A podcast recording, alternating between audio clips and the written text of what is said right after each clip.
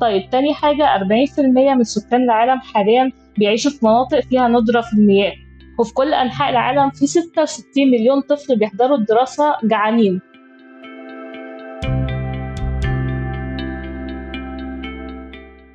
الطريقة الثانية أن تؤثر عليهم عاطفياً. وكمان نقدر نشوف نتيجة ارتباط عدد من الأمور في أذهاننا وبالذات مثلا في الشعوب العربية بالسينما والأفلام.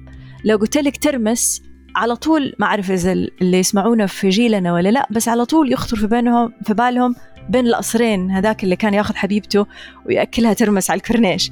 لو قلت لك مثلا كستنة على طول حتخطر في بالك المسلسلات التركية اللي فيها تعبير عن الحب بخلال إنه ياخذها وياكلوا أبو فروة مشويه على في عز البرد. فالتأثير على سلوك الناس وقناعاتهم ممكن يجي من خلال دق أو النج على عاطفتهم. بيبل دي في الحتة دي بنتكلم أكتر على المواضيع الأخلاقية. إن إزاي أعرف إن أنا آه، بدي ماهيات آه، مظبوطة للناس اللي بتشتغل عندي؟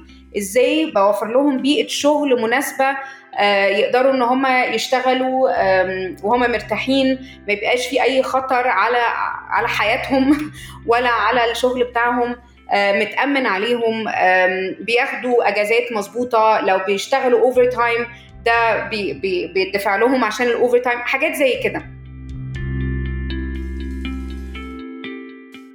I believe that sustainability is making decisions that have positive long-term effect on everything that is involving that situation. So it can be everything from the way you brush your teeth, turning off the tap, while you're brushing your teeth.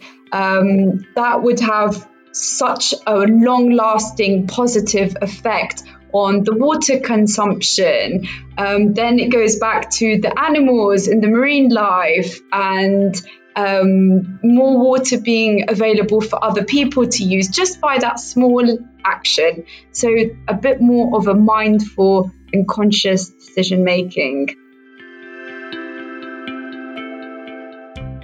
السلام عليكم ورحمة الله وبركاته أهلا بكم رجعنا لكم بعد البريك بالجزء الثاني من الموسم الثالث من بودكاست لنبدأ الحوار اللي بنتكلم فيه عن الاستدامة سمعتوا في البداية أجزاء من الحلقات القادمة في هذا الموسم وكيف غطينا مع ضيوفنا مجالات مختلفة وطرق مختلفة عن الاستدامة وكيف بيحققوها في أعمالهم.